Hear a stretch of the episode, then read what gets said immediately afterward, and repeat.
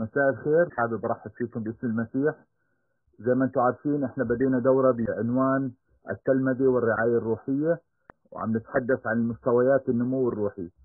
اليوم راح يكون الجزء الخامس من المستويات الروحية اللي هي بتتخصص بالنضوج أو مرحلة إنك تكون أب أو أم بالإيمان للآخرين أيضا. تتميز هاي المرحلة على حسب الرسمة بالتبشير بالتكاثر والإطلاق. التبشير كيف نقدر نوصل رسالة للآخرين حتى ينولدوا آه، بالروح ينتقلوا من الظلم إلى النور. كيف بإمكانهم ينموا قادرين أنه يتكاثروا أيضا أنه زي ما تعلموا كيف آه، يستلموا الرسالة يقدروا يوصلوها للآخرين أيضا. والإطلاق اللي هي ميزة أنه الشخص لما يصير ناضج وجاهز أنه يرعى الآخرين كيف نتعلم نطلق التلاميذ حتى يقدروا يأسسوا خدمات روحية جديدة. اليوم مستوى الخامس مرحلة النضوج الأبوي اللي بالإنجليزي بيرنت إنه كيف يكون واحد أب أو أم في الإيمان. مصطلحات معبرة عن هذا المستوى الأب أو الأم الروحي أنه يشارك في تربية الآخرين روحيا أو الرعاية الروحية. وكمان الكتاب المقدس بيتحدث عن وظيفة الشيوخ ودورهم في الكنيسة اللي هي الرعاية الروحية. من ناحية لاهوتية إحنا بنؤمن أنه الله هو الذي يولد الناس روحيا. من خلال نعمته من خلال الملك يسوع المصلوب وقيامته وقوة الروح القدس بينخلقوا روحيا أو بينولدوا روحيا ينتقلوا من الظلمة إلى النور. بس نفس الوقت الإنجيل بيعلم إنه إحنا إلنا دور إنه نساهم كآباء روحيين في هاي المرحلة. إنه نكون إحنا ناس نشرف على ولادة هدول تلاميذ الجدد أو حتى تربيتهم والاعتناء فيهم روحيا. وهي هي خطة الله للكنيسة إنه الله أعد ناس ناضجين حتى يعتنوا ويشرفوا على ولادة الآخرين روحيا. وهي خطة الله للكنيسة إنه الله صمم الكنيسة حتى نقدر نساعد بعضنا البعض حتى نقدر نشجع بعضنا البعض ونهتم في احتياجات بعضنا البعض حتى نصل إلى هذا النضوج اللي بيعبر عنه الكتاب المقدس إلى الإنسان الكامل إلى ملء قادة المسيح. كمان في نفس الوقت ليش ما استخدمنا مصطلح الناضج روحي؟ لأنه كثير في الناس بتقول أنا إلي فترة في الإيمان بعرف الكتاب المقدس أنا ناضج في الإيمان. الإنجيل بيميز ما بين انه الشخص قادر أنه يتكاثر روحيا. عشان هيك إحنا استخدمنا في هاي الدورة مصطلح والد روحي أو والدة أو أب روحي أو أم روحية بدلا من النضوج الروحي لأنه بسهولة الواحد بيعتقد أنه هو ناضج روحيا بس نفس الوقت ما عنده القدرة أنه يوصل الرسالة ما عنده القدرة أنه يرعى الآخرين نحو النضوج. إذا أنت ما ولدت ما ساهمت في تربية آخرين ما بتقدر تدعي أنك أنت والد. عشان هيك النضوج الروحي هو مرتبط بفكرة التكاثر الروحي الولادة الروحية. في نفس الوقت تم التعبير عن هذا الموضوع في متى 28 موضوع أنك تكون ناضج روحيا أو والد روحي أو أم روحية للاخرين مرتبط في الشراكة ما بين التلميذ وشخص الروح القدس لتحقيق المأمورية العظمى. عشان هيك بنشوف بمتى 28 بيتحدث إنه بيوصيهم وبتوقع منهم بتوقع من التلاميذ إنه يذهبوا إنه يكون شخص مبادر يبحث عن الأشخاص اللي جاهزين اللي عندهم رغبة بالنمو والتغيير إنه يصنعهم تلاميذ يحكي لهم عن خطه الله للخلاص يساعدهم أن ينتقلوا من الظلم إلى النور أن يقبلوا نعمة الله وسكن الروح القدس. تلمذوهم وعمدوهم باسم الآب والابن والروح القدس إنه نساهم في الولادة الجديدة. حتى الكتاب المقدس يعبر عن المعمودية إنه هي الولادة الثانية الولادة الجديدة بالماء والروح. إنه هاي هي المعمودية. انه إحنا بنكون جزء من هاي المعادلة جزء من هاي العملية البروسس الخطوات اللي تساعد الإنسان أن يولد في الروح. ومسؤوليتنا ما بتنتهي بعد الولادة الروحية. وعلموهم أن يحفظوا جميع ما أوصيتكم به. مش بس علموهم أنه كمعلومات أن يحفظوا أن يطبقوا أن يعيشوا. هي عملية الإشراف عملية التربية الروحية عملية المحافظة والتشجيع حتى يقدر يسلكوا بقداسة أمام الله ويكونوا قادرين أن نوصلوا الرسالة للآخرين أيضا.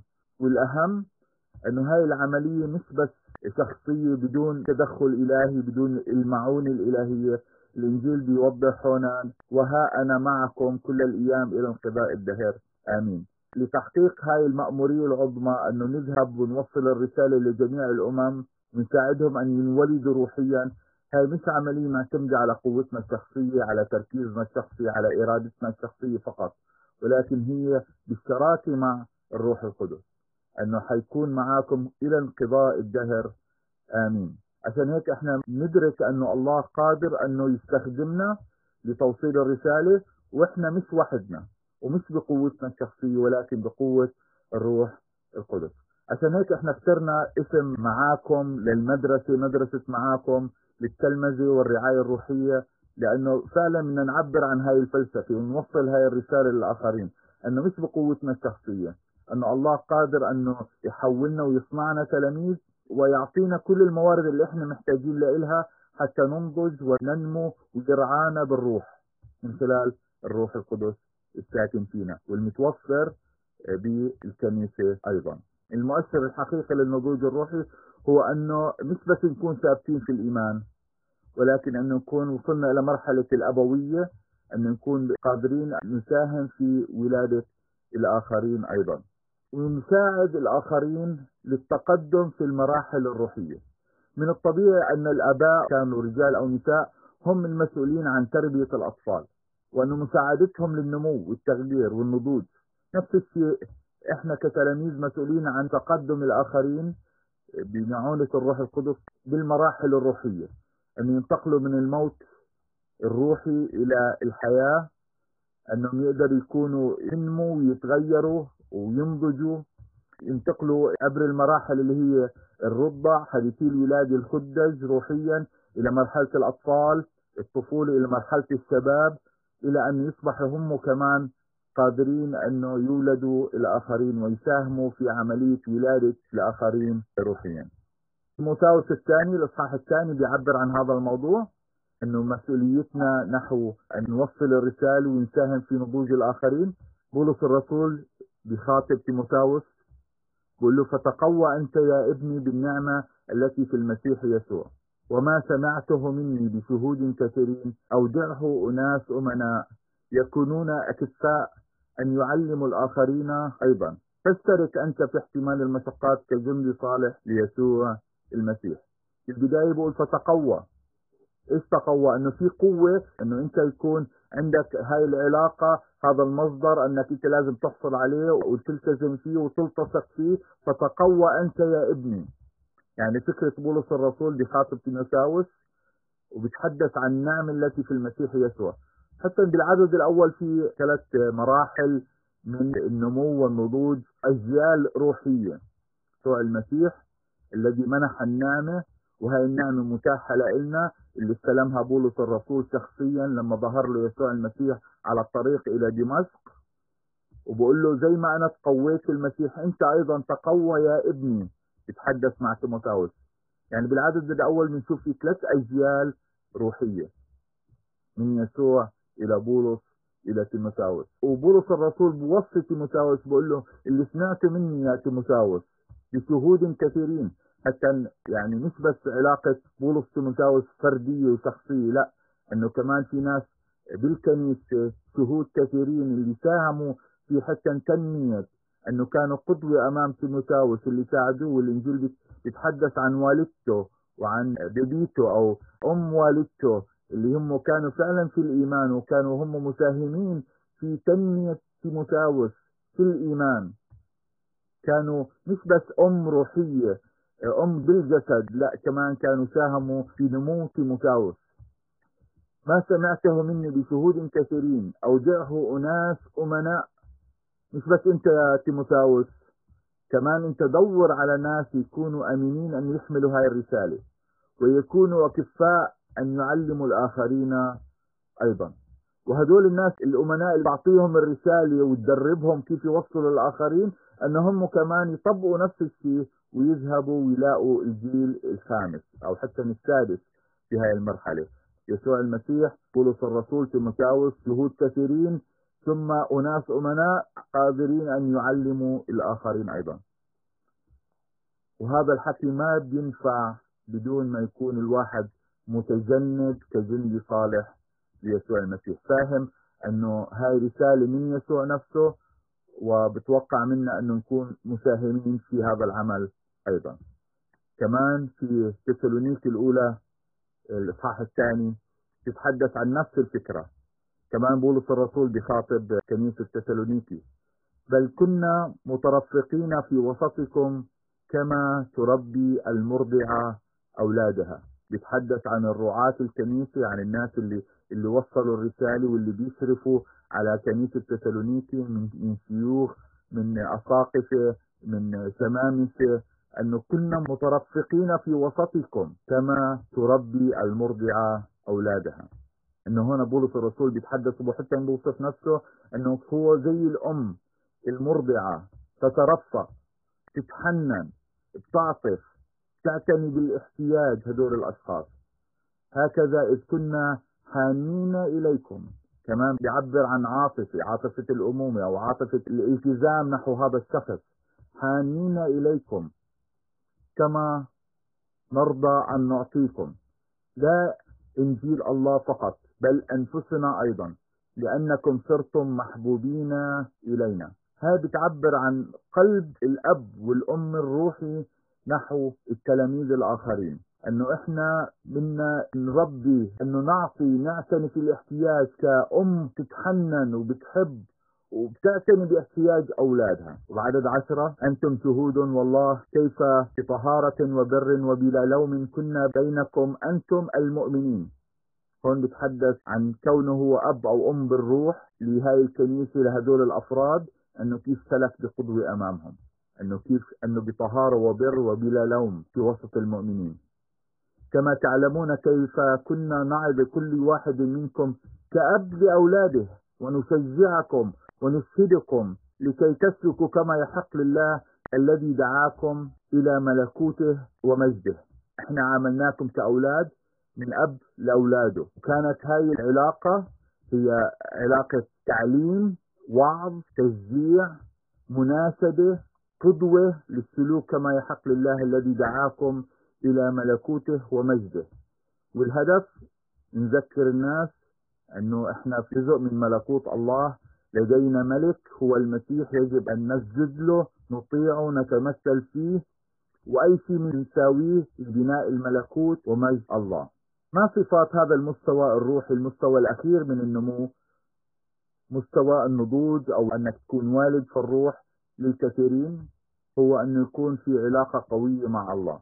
لدينا فهم قوي لكلمة الله وعلاقة عميقة وثابتة مع الله ورغبة في مشاركة في تربية تلاميذ آخرين.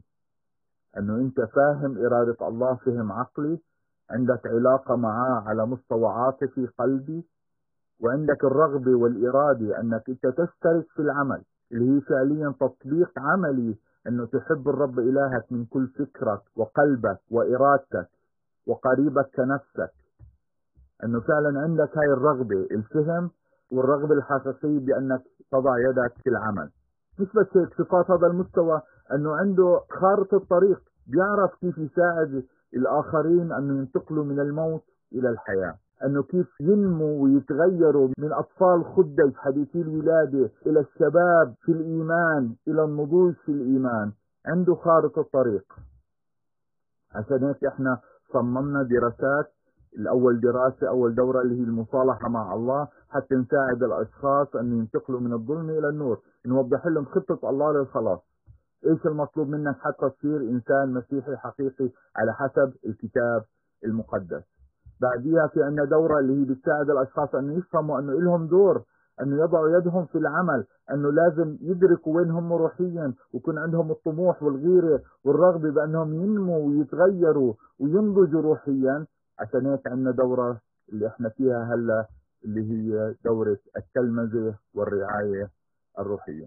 الشخص الناضج الشخص اللي عنده وصل إلى مرحلة أنه يكون أب وأم ويتكاثر روحيا عنده خطة وخارطة طريق عنده معرفة كيف بإمكانه يتعرف على الشخص وين هو موجود روحيا يوضح للشخص وين لازم يتجه اللي هو نحو الإنسان الكامل نحو المسيح ويكون عنده خطوات عملية ينقله من المكان اللي هو فيه إلى الهدف ويأخذه من مرحلة إلى مرحلة إلى مرحلة حتى نصل إلى إلى ملء قامة المسيح.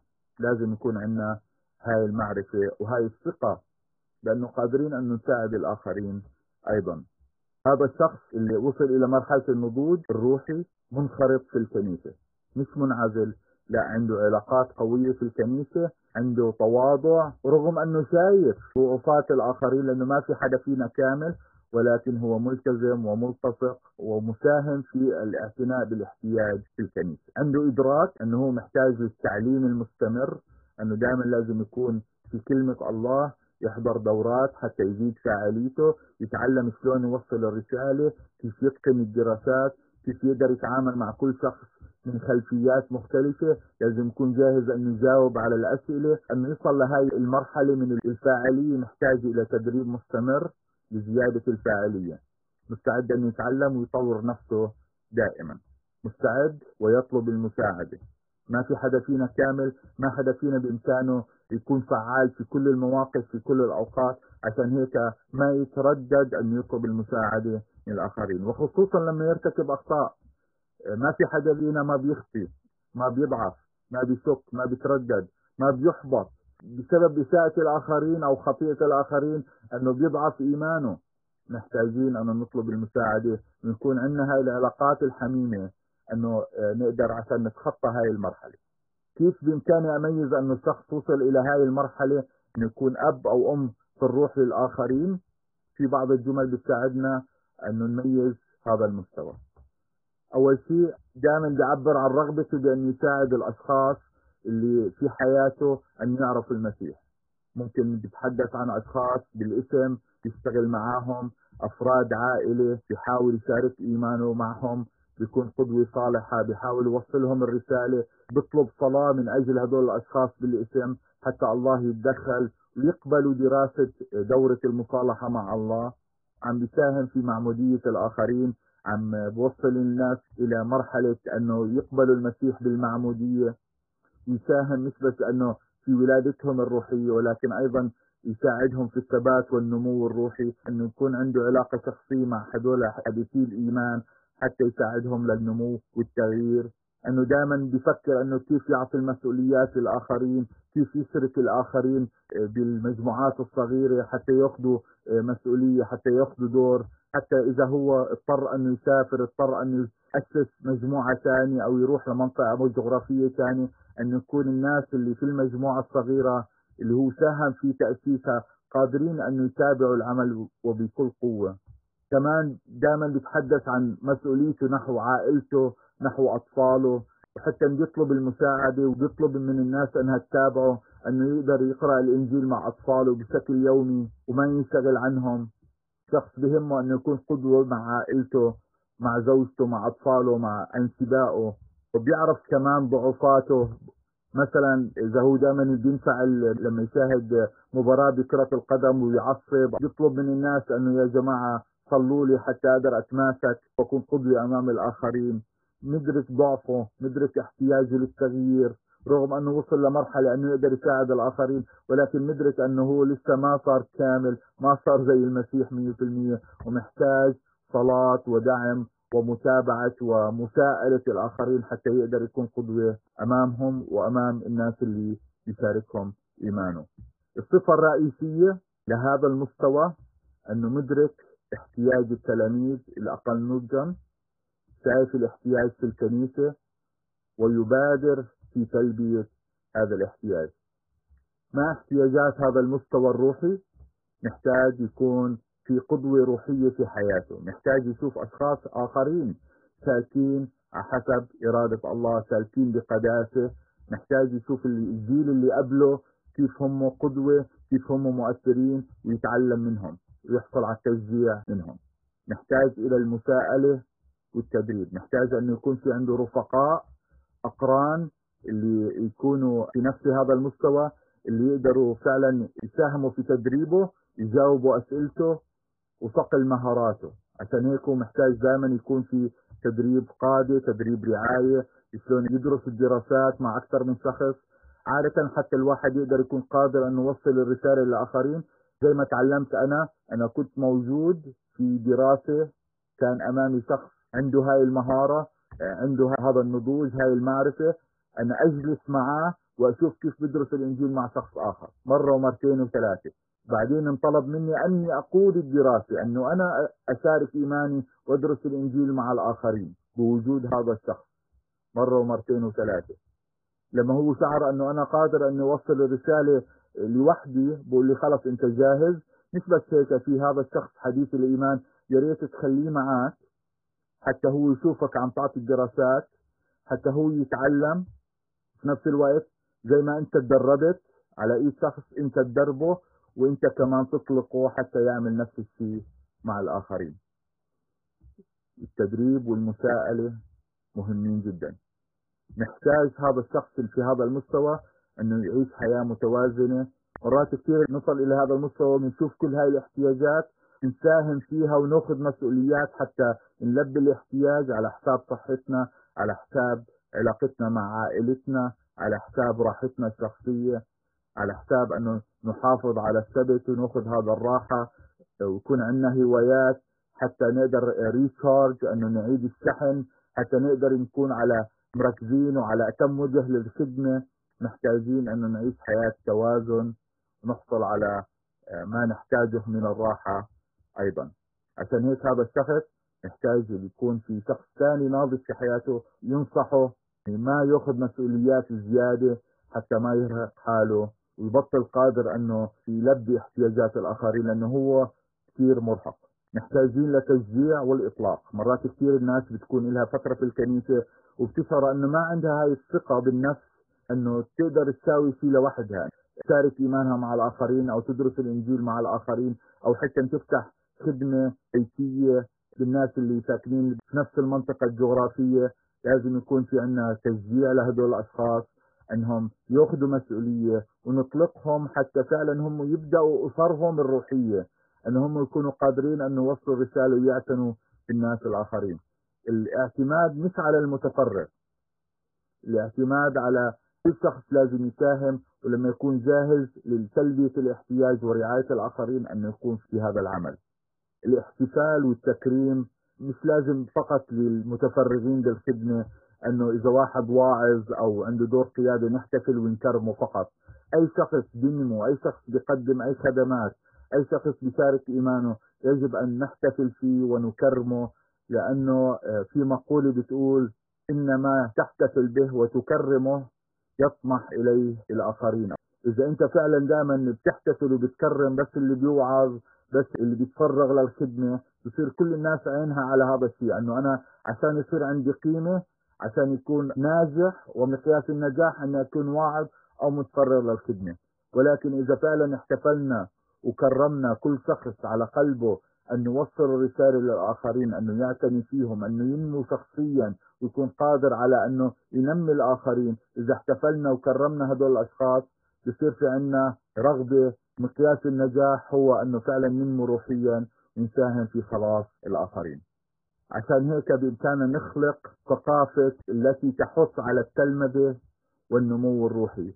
إذا احتفلنا وكرمنا كل المساهمين بولادة تلاميذ جدد ورعايتهم روحيا. عشان هيك إحنا بنركز بالتعليم. يعني هاي الدورة صممت خصيصا عشان نعلم نحتفل ونكرم ونوضح إنه النجاح الروحي هو بانك انت في قداسة أمام الله. انك توصل البشارة للآخرين وتساهم في رعايتهم اللي هي فعليا الأبعاد الثلاثة للتلمذة يعني لما الإنجيل يقول أنك تكون تلميذ إيش يعني تكون تلميذ؟ تتمثل في المسيح تسلك في قداسة انك تشارك الآخرين بإيمانك. إنجيل بيعبر عنها صياد للناس وأنك تأخذ دور في الكنيسة وترعى الآخرين. ملاحظات مهمة بالنسبة لهذا المستوى. كل البشر محبوبين من الله. مش ضروري تصل إلى مرحلة النضوج أو أنك تكون أب أو أم بالروح حتى تكون محبوب وعندك قيمة من الله. انه كل البشر حتى للناس اللي لا يزالوا في الظلمة هم محبوبين من الله. والله برحب فيهم وبيطلبهم. الله يطلب الساجدون الحقيقيون اللي بده يسجدوا ويعبدوا بالروح والحق. الله بينظر لكل البشر بعين المحبة وبعين القبول. بتمنى إنه يرجعوا لإله ويصححوا علاقتهم مع الله يتصالحوا معه. هم ثمينين في عين الله لأنهم خلقوا على صورته ومثاله. وبغض النظر عن المستوى الروحي وجاهزيتك للنمو والتغيير قيمتك أمام الله والكنيسة غير متغيرة. إنه إحنا بنقيمك إحنا شاعرين بأهميتك. حتى لو كنت أنت حديث الولادة حتى لو أنت كنت طفل في الإيمان أو شاب في الإيمان أنت لك قيمة ومحبوب وبتمنى تكون شاعر بهذا الشيء شخصيا. رغم أنه إحنا بنعبر عن مسار النمو الروحي كخط مستقيم ولكن هو فعليا مش هيك. يعني إحنا بنعبر عنه كخط مستقيم من مرحلة إلى مرحلة إلى مرحلة حتى نساعد على نفهم الأفكار الأساسية اللي بيعبر عنها الكتاب المقدس. ولكن غالبا المسار النمو الروحي هو دائري أو دوري بيمر بمواسم بدوائر مرات بتكون مستجع تنمو يصير في عندك طفرة روحية ثم ممكن تواجه المشاكل والإحباطات اللي يرجعك إلى المستوى اللي قبله ولكن رغم الذبذبة قيمتنا في الكنيسة قيمتنا بنظر الله هي غير متذبذبة الله بحبنا وبقيمنا وإحنا ثمينين في نظره. وإحدى الأمثلة اللي بتبين إنه النمو الروحي مش بخط مستقيم ولكن هو دائري أو دوري اللي هو مثال بطرس الرسول. مرة بقول له أنت الصخرة وعلى هذه الصخرة أبني كنيستي والجملة اللي بعديها أبعد عني يا شيطان فأنت معثره لي؟ لو كنا مضطرين أن نموت معك ما بننكرك؟ بينكره ثلاث مرات. برجع بشجع المسيح أتحبني؟ بعدين نشوفه بأعمال اثنين بطل في الإيمان وبيساهم في ولادة 3000 نفس وبيساهم في رعايتها خلال أعمال الرسل. وبعدين نشوف بولس الرسول عم بيوبخه بقول له أنت صرت مرائي محابي خايف من التلاميذ من أصول يهودية وانعزلت عن الأمم وكنت مرائي بتصرفاتك. يعني بنشوف بولس الرسول نمو الروحي ومستواه الروحي متذبذب دائري وهذا فعلا بيعبر عن الواقع الروحي لكل شخص فينا. الفشل والضعف الروحي سيأتي. الفشل والضعف الروحي سيأتي. ولكن المشكلة وين؟ أنك الفترة الزمنية اللي تقضيها في الضعف والفشل الروحي أنها تكون طويلة. أنه لا تتعلم كيف أنك ترجع تتشجع ترجع إلى مستواك الروحي في أسرع وقت ممكن. هاي إحدى علامات أنك أنت وصلت إلى النضوج الروحي. مسؤولية نمو الكنيسة لا تعتمد على المتفرغين للخدمة فقط بل أنه كل تلميذ يساهم في العمل. ويكون عنده طموح أنه ينمو روحيا ويتعلم كيف يساعد الآخرين. أيضا. مسؤولية النمو الروحي للأفراد هي مشتركة بين ثلاث أشخاص. الله الراغب في النمو والتغيير والمقدم التربية والرعاية الروحية. ثلاث أشخاص هم شركاء في المساهمة في تطوير الآخرين. الله له دور أنت كشخص لك دور. وجود قدوة في حياتك أشخاص آخرين عم يساعدوك ويدعموك لهم دور. أيضا. عشان هيك يجب أن نبقى متواضعين وراغبين بالتطور والنمو الروحي كتلاميذ لله. لمجد الله ونمو كنيسته. الفيليب ثلاثة يتحدث عن هذا الشيء. بولس الرسول عم بيعبر عن هاي النفسية التواضع والرغبة بالتطور والنمو والاستمرار رغم الإحباطات رغم الفشل رغم الضعف الروحي. عدد 12 بقول لست أني قد نلت أو صرت كاملا. ولكني أسعى لعلي أدرك الذي لأجله أدركني أيضا المسيح يسوع. أيها الإخوة أنا لست أحسب نفسي أني قد أدركت ولكني أفعل شيئا واحدا. إذ أنا أنسى ما هو وراء بأمجاده بضعفه بفشله بمعمودياته بارتداداته إذ أنا أنسى ما هو وراء وأمتد إلى ما هو قدام. أسعى نحو الغرض لأجل جعالة دعوة الله العليا في المسيح يسوع. بغض النظر عن الماضي أنا بسعى نحو الهدف. بالإنجليزي بتتحدث عن الهدف. حتى أحصل على هاي الجائزة على هاي المكافأة على هذا الإكليل. دائما بجتهد. ليش؟ حتى أعطي المجد لله. وبين ليسوع المسيح أني فاهم النعمة اللي أعطاني إياها من خلال التجسد من خلال الموت من خلال الدفن من خلال القيامة من خلال الروح القدس اللي بثه فينا مقدرين نعمة الله علينا وهذا هو دافعنا للخدمة.